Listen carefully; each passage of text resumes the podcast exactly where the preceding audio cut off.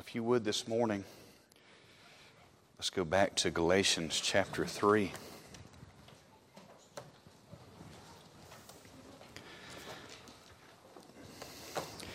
Galatians chapter 3.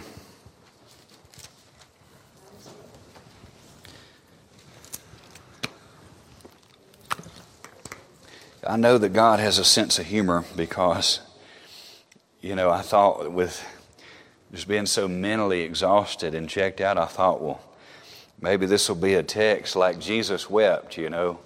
And uh, it's just not like that. We, we got a very deep subject to look at today. And in fact, uh, we're going to read through this text in Galatians, and then we're actually going to go several places in the, in the Old Testament, and then we're going to end in Revelation. And so I guess I could quite literally say I'm preaching from Genesis to Revelation today. Aren't you glad we're not coming back tonight?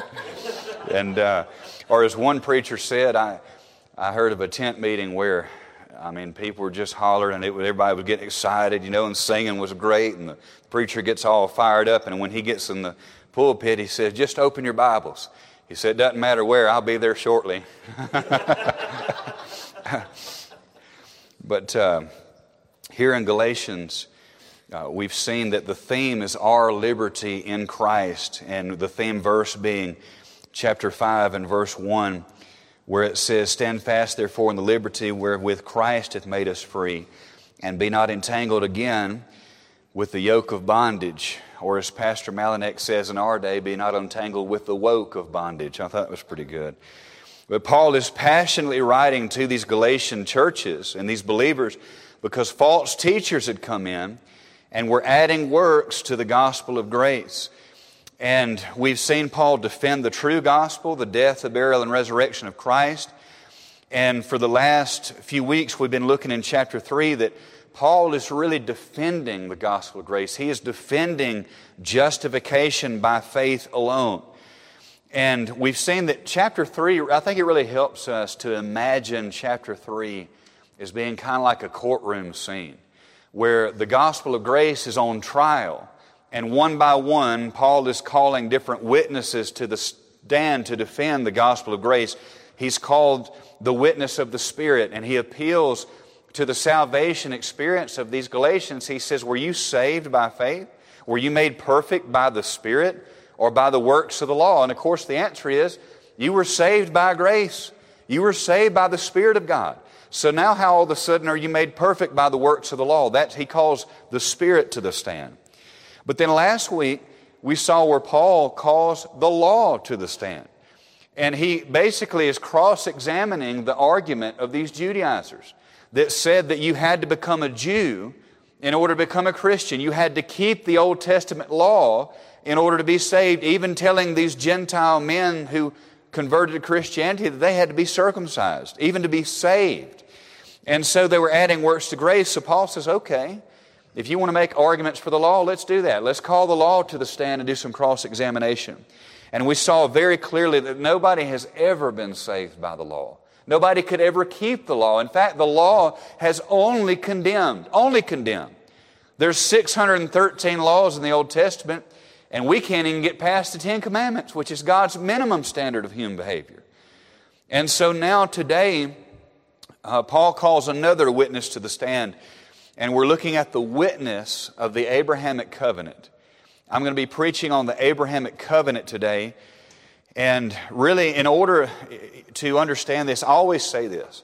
When you're reading the Bible, you really have to ask the question who is the audience, the original audience that's being spoken to? It's these uh, Jewish converts who have been converted to Christianity who still have a very Jewish mindset. That's why the Judaizers appeal to them so easy because they already have this Jewish mindset anyway. And so, how would these Jewish converts, how are they going to understand and interpret what Paul is saying here? If we don't insert ourselves and put ourselves in their shoes, we're going to insert some type of 21st century Western idea to it.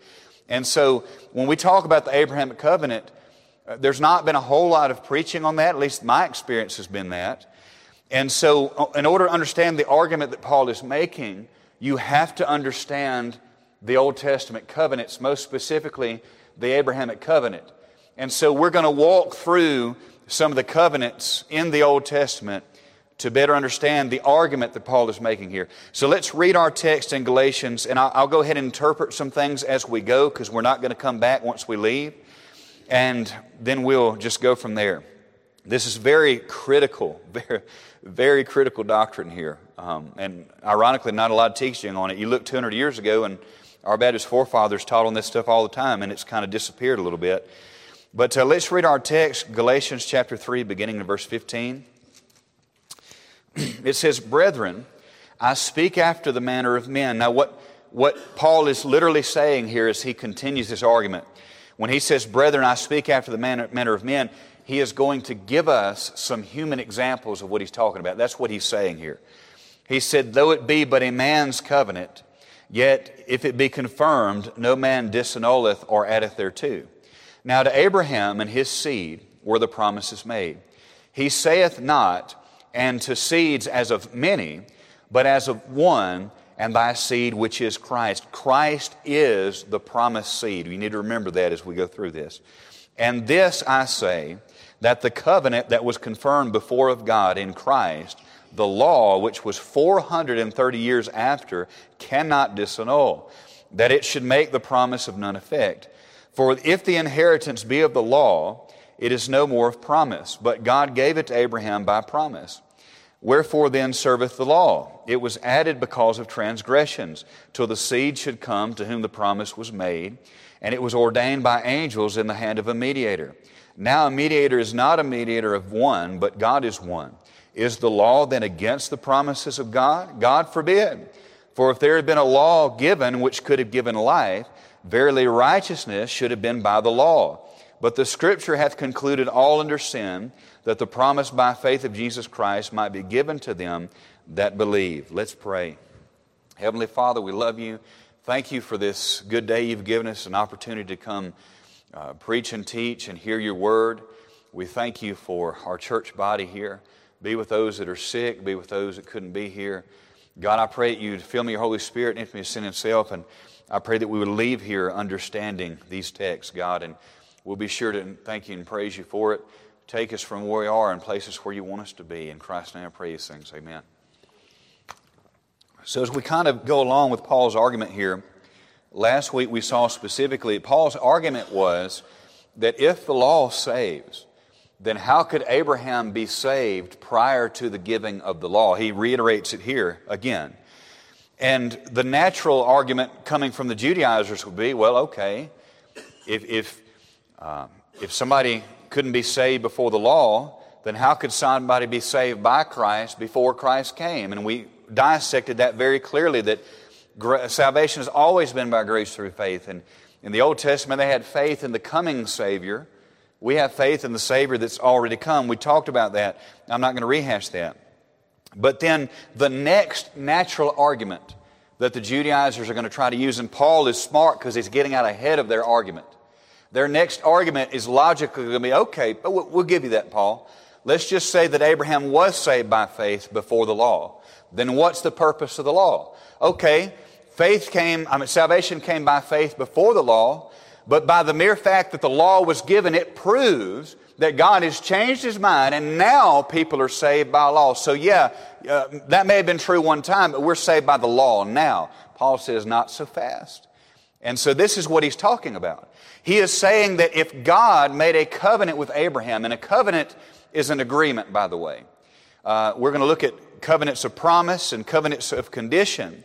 But ultimately, God is the initiator of every covenant. There's never been a covenant from man to God. It's always been a covenant from God to man.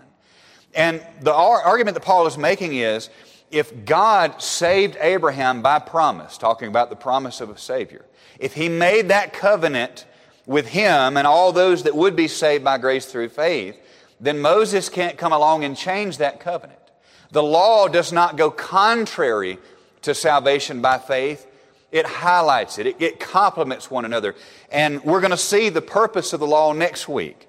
So that's the argument that, that Paul is making here. And to understand that we have to go uh, to the Old Testament to see these things. And so let's just begin our journey here. Let's go all the way back to Genesis chapter 3. Genesis chapter 3.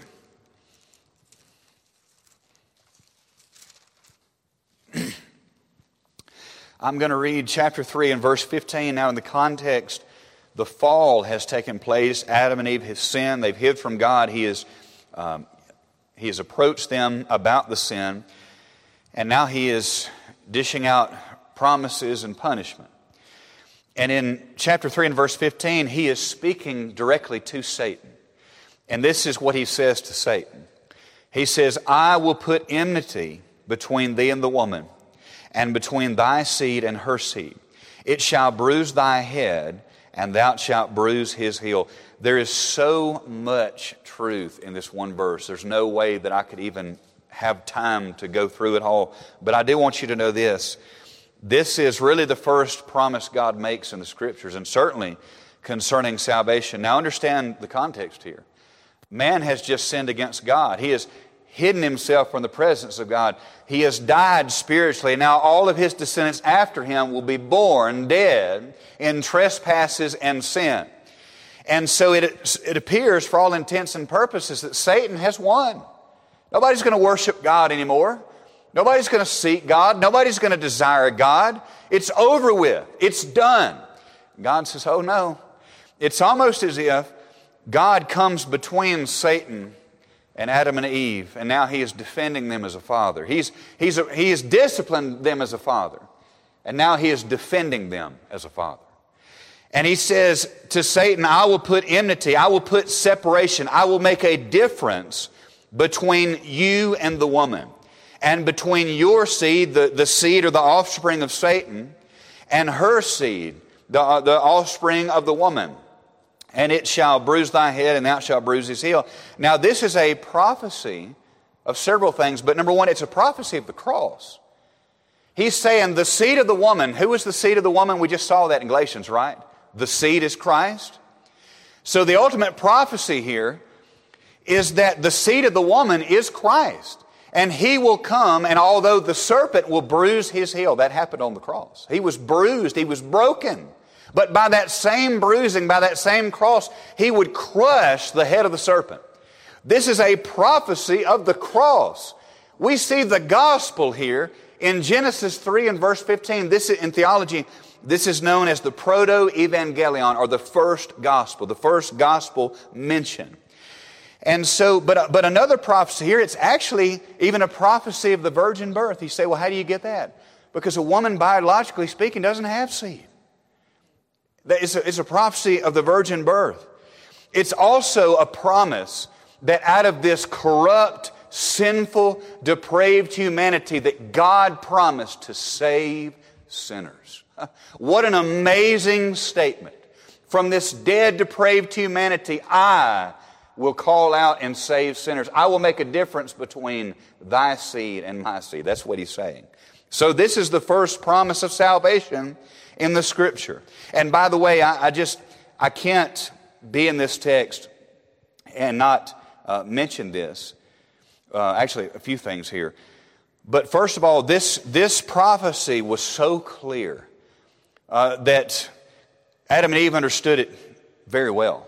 That's why Eve wanted to name Cain Cain, because Cain means a man from the Lord. Maybe she thought that he was going to be that seed. He, he wasn't, but she thought maybe he would be. Isn't it interesting that uh, Eve is called Eve, being the mother of all living instead of mother of the dead? That's because they were so encouraged by this promise. This prophecy is also so clear. I find this amazing. But did you know that in every ancient culture, they all share two legends, two versions, or excuse me, a version of the same two stories. That being a virgin mother who gave birth to a child who was half God, half man. Now, we don't teach that. The Bible is clear that Christ is fully God and fully man. But you understand, as these stories began to spread out and became tainted, that was their legend. That there was a, a virgin mother who gave birth to a son who was half God and half man. They also share a legend of a worldwide flood. Isn't that amazing? Now, where did those things come from? Well, the legend of the virgin mother with a half God, half man son came from a twisting or perversion of this gospel we just read about in Genesis 3 and verse 15.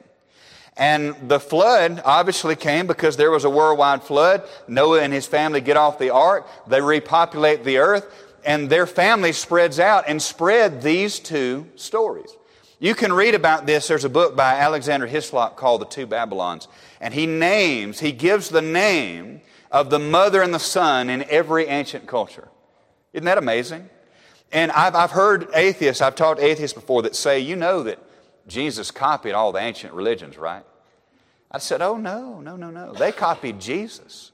And they're like, no, no, those came thousands of years before Jesus. I said, no, they didn't come before Genesis 3. You take them back here, and that's where they got it from. that's pretty amazing stuff, isn't it? So we see this promise of salvation. I've, I've got to move on to get all this in. But he promises that there will be a people from here uh, to the end that he would save and call uh, unto himself. Now we see this line, the, the seed of the serpent and the seed of the saved. We see this at the very onset. We see it in Cain and Abel, do we not? Cain was of that wicked one, and yet Abel uh, called upon the name of the Lord and put his faith in a, in a slayed lamb. Uh, we see it in their offspring. We see this line, the saved and the lost. And now, let me say this. I, I want to be very clear about this. Uh, because this is pretty deep stuff, some people get you know, nervous about this. And let me say this. When it comes to man and his part in salvation, we're, we're all commanded. God commands all men everywhere to repent and believe. The blood of Christ is sufficient to save all. The gospel goes out to all. And as deep as we're going to go today, I want to make it clear that anybody that wants to be saved can be saved. I want to, I want to make that clear. But on the other end, salvation is a history of redemption. It is a foolproof plan of God by which He is going to save sinners. And it is Salvation is of the Lord. There's no doubt about that. I'm not going to cut either one of those truths out of the Bible. But what we're looking at today is what God does in salvation. And, you know, people look at this and they say, well, you know, if God truly could save everybody, by the way, I want to tell you this what you think about salvation falls into one of two categories. You either believe in a God that actually saves sinners by his power and grace and love, or you believe that God simply makes people savable. And I believe if you read the scriptural account, you'll find a God that actually saves sinners. And I tell you why that makes people nervous. Because the logical thought and implication is this. If God actually could save everybody, why doesn't He? But let me say, let me tell you this no matter which end of the spectrum you find yourself on concerning salvation, soteriology, labels, whatever label people want to throw out there, the truth of the matter is this God created a universe knowing that it would fall. God created Adam knowing he would fall. God created Lucifer knowing that he would rebel. And he did not stop it. And so, whatever conclusion you come to, the ultimate arrival is this that God created a universe knowing that people would go to hell, knowing that. Now, I don't understand all that. I'm not going to pretend to understand all that. I just tell it to you because it's true. And at the end of the day, there's some things we're not going to understand. There, there's some mystery there. We just cannot wrap our minds around about God. But I will tell you this our comfort can come from this you can rest assured that the judge of all the earth will do what's right. Always. But what I want you to understand today is that God saves sinners. If you're saved today, it's because God saved you. Now, if people die and go to hell, it's because they rejected God. There's no doubt about that. But if you're saved, it's because God saved you. And so uh, we see this line here. Some would say, well, why? The, the natural question is this why Abel and not Cain? Why, why Isaac and not Ishmael? Why, why Jacob and not Esau? But we're asking the wrong question. We're asking the wrong question. The, the question we should be asking is why anybody? Why anybody? And the best question of all is, Lord, why me? you know, when we read, like in Romans 9, it makes a statement that, uh, that God loved Jacob, but he hated Esau. Man, that's a, that's a pretty direct statement. I mean, Listen, I don't know if I can necessarily explain all that, but I'm sure not going to try to explain it away. And I do believe that that hatred is a judicial hatred. It's not a personal hatred. It is the same type of hatred that a righteous judge has against a rapist. If there's not some holy, righteous, judicial anger, there's something bad wrong with that judge. And when we look at the whole of humanity, and we look at all of the wickedness all around, look at the world that we're living in today. When we look at that, we shouldn't be asking, why does God hate Esau? We should be asking, why in the world did God love Jacob? Why in the world did he love us? Why did he save us? That is the right question. And we see this history of redemption played out. And you say, well, that's not fair. Let me explain something to you. Fairness is all of us being in hell. You say, well, how could we be guilty for the sin of Adam? I want, to explain this to you. This is something that I did not understand for a long, long time. But the answer is found in Romans 5 and verse 12. For by one man, talking about Adam, for by one man sin entered into the world, and death by sin. And so death passed upon all men, for that all have sinned. Now, how could Paul make the statement there in Romans that all had sinned when not everyone had even been born? How could he make that statement? It's because we sinned in Adam. We died in Adam. He was our federal head. He was our federal representative. He failed God in a perfect paradise. And he is representative of what every one of us would have done in the same situation. Adam and Eve get a bad rap, but I'm going to tell you something. If God would actually allow you to see the face of Adam and what he looked like, Derek, if you could see Adam, you know what you would see staring back at you? You'd see Derek staring at you. If I could see Adam, I would see my face. Scott, if you could see Adam, you'd see Scott's face. We sinned in Adam and we died in Adam. And so, yes, God can hold us responsible. Listen, we're not just born with a sinful nature. We are born sinners. You say, well, how's that possible? Well, the wages of sin is death. Death passed upon all men for all of sin. Why do babies, if they're not born sinful, why do they die? The wages of sin is death. If we're born without a sin nature, then why does everybody in this world choose to sin? It would just stand to reason that if there was some that were, eh, that if we were born without a, a sin nature, then at least some people would choose not to sin. We look around our world, we can see the cemeteries full and understand original sin is true. And so we deserve death because we died in Adam. You say, well, Brother Brandon, do you believe that babies die and go to hell? No, I do not. But I will, I will say this when it comes to babies and maybe the mentally handicapped, I want you to get this and hear me well. There is no such thing as the age of accountability in the Bible. I don't find it nowhere. I find it anywhere. And if you believe in an age of accountability, what you're telling God is, at least for a short time or maybe a lifetime if they've got mental handicap, that God owes them something. That God owes them salvation. That God is required to somehow show them mercy as if they've reached a place where God says, man, I can't punish them. No. The reason that, I believe the reason that babies and the hand, mentally handicapped don't go to hell is for one reason because God is gracious. That's it. Not because anything we do, not because He looks at us and says, Man, I can't touch them. not according to, to what Adam did, not according to Romans chapter 5, not according to Genesis 3 or anywhere else in the Bible. So I want you to get that.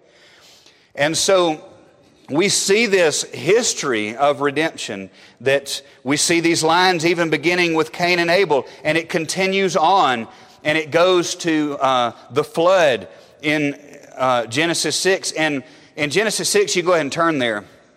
Man, I'm running behind. I'm really going to take advantage of the fact we're not having church tonight. Uh, yeah. Yeah, we might be here at 6, brother. We might. We might go straight from a long sermon into a hostage situation.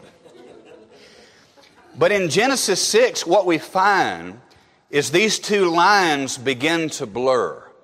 You can no longer really see a distinction. And this is when God looks down. And it says in chapter 6 and verse 1 And it came to pass when men began to multiply on the face of the earth, and daughters were born unto them, that the sons of God saw the daughters of men, that they were fair, and they took them wives of all which they chose. And the Lord said, My spirit shall not always strive with man, for that he is also flesh, yet his days shall be 120 years. And for the sake of time, I'm not going to read all this. Uh, but I believe that the, this godly line continued by Seth began to intermingle with the line of Cain. And this is the sons of God marrying the daughters of men. Now, I know this is one of the most hotly debated chapters in all the Bible. And if, you know, even some of my favorite theologians and authors that I read after, you can split them almost 50 50 down the middle. There's some that believe and teach that, um, that the sons of God were actually angels, that they had sexual relations with the daughters of men, and the giants that they gave birth to were some kind of half breed angel human and that God had to judge everything. And I know that sounds crazy on the surface, but if you read about some things that Jude said and some different places in the New Testament, look back, this is actually a fairly compelling argument. Uh, this is not a fellowship issue. There's good people on both sides of this issue.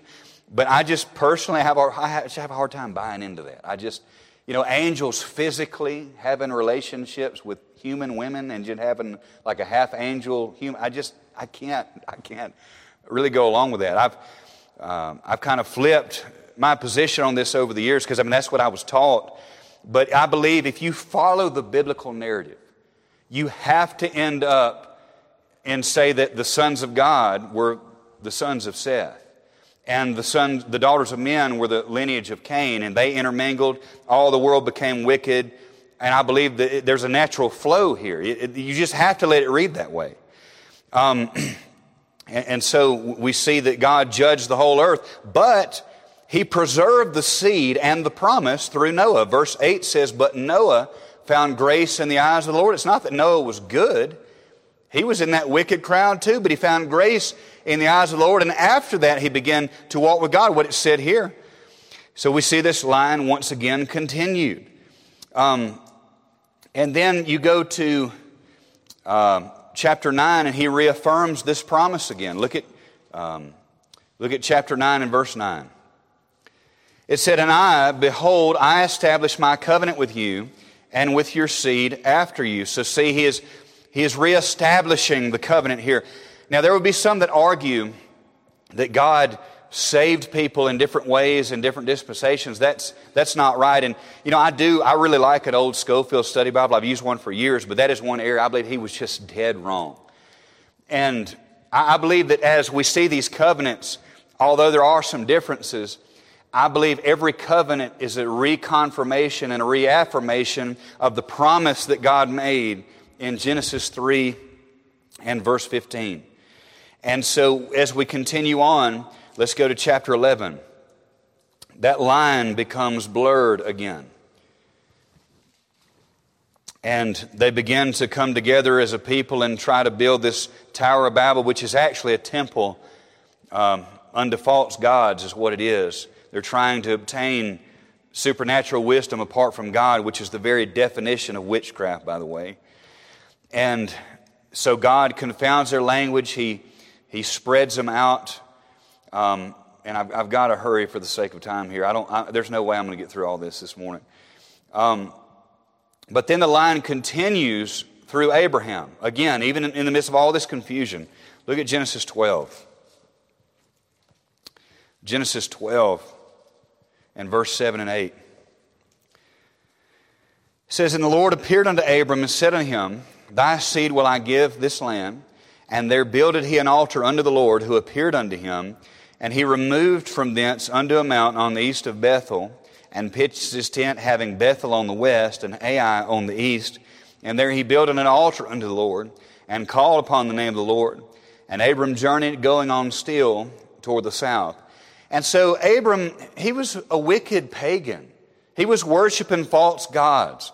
And God supernaturally appeared to him, not because of anything he did, not because he was a good person, but because in God in his absolute grace, uh, reached out to him, shared the gospel with him, drew him unto himself, called him out. That's exactly the way we're saved today. And he believed God, and God accounted to him for righteousness.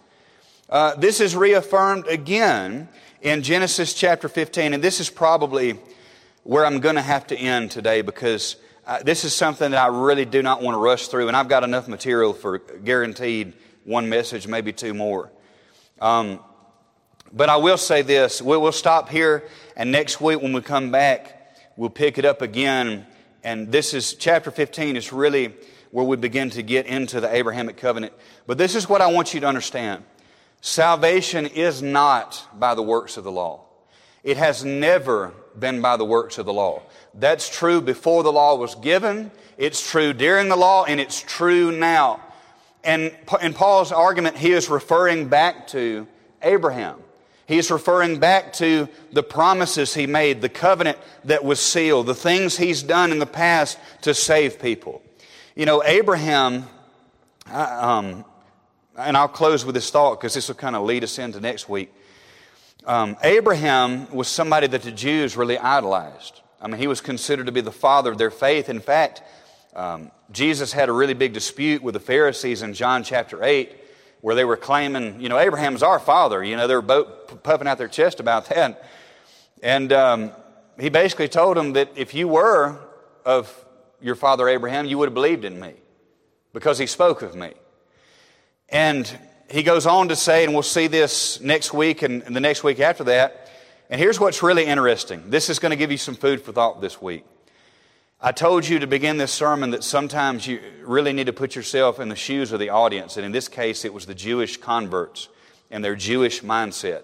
What's really interesting about this is the Jews, when they thought about the Abrahamic covenant, they would have never thought that it had anything to do with anything besides their ethnic background, the nation of Israel, their people.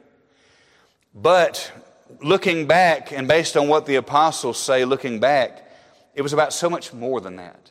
When God promises Abraham a seed, He's not just talking about an ethnic people, He's talking about a saved people. It's an amazing statement, an amazing promise.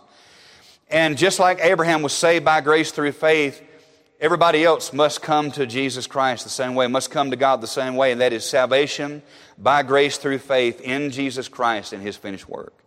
And so if you're saved today, you're the spiritual sons and daughters of Abraham. You're the spiritual seed and the spiritual line of Abraham. And the reason that we're saved today is because of the promise that God made to Satan in the garden. I will put enmity between you and the woman, between thy seed and her, her seed. Amen. This is some really good stuff. But I want to I want to just close by saying, again, there's nothing you could ever do to save yourself. I said at the funeral yesterday. If you're wondering if you're good enough to meet God in the judgment, I'm going to take that uncertainty away from you. The answer is no. You're not, but Jesus Christ is. And if you want His salvation, the Bible says that whosoever shall call upon the name of the Lord shall be saved. We'll get into this more next week and really take our time and understand this, but let's go ahead and stand as she comes. Heavenly Father, we love you. We thank you for your word.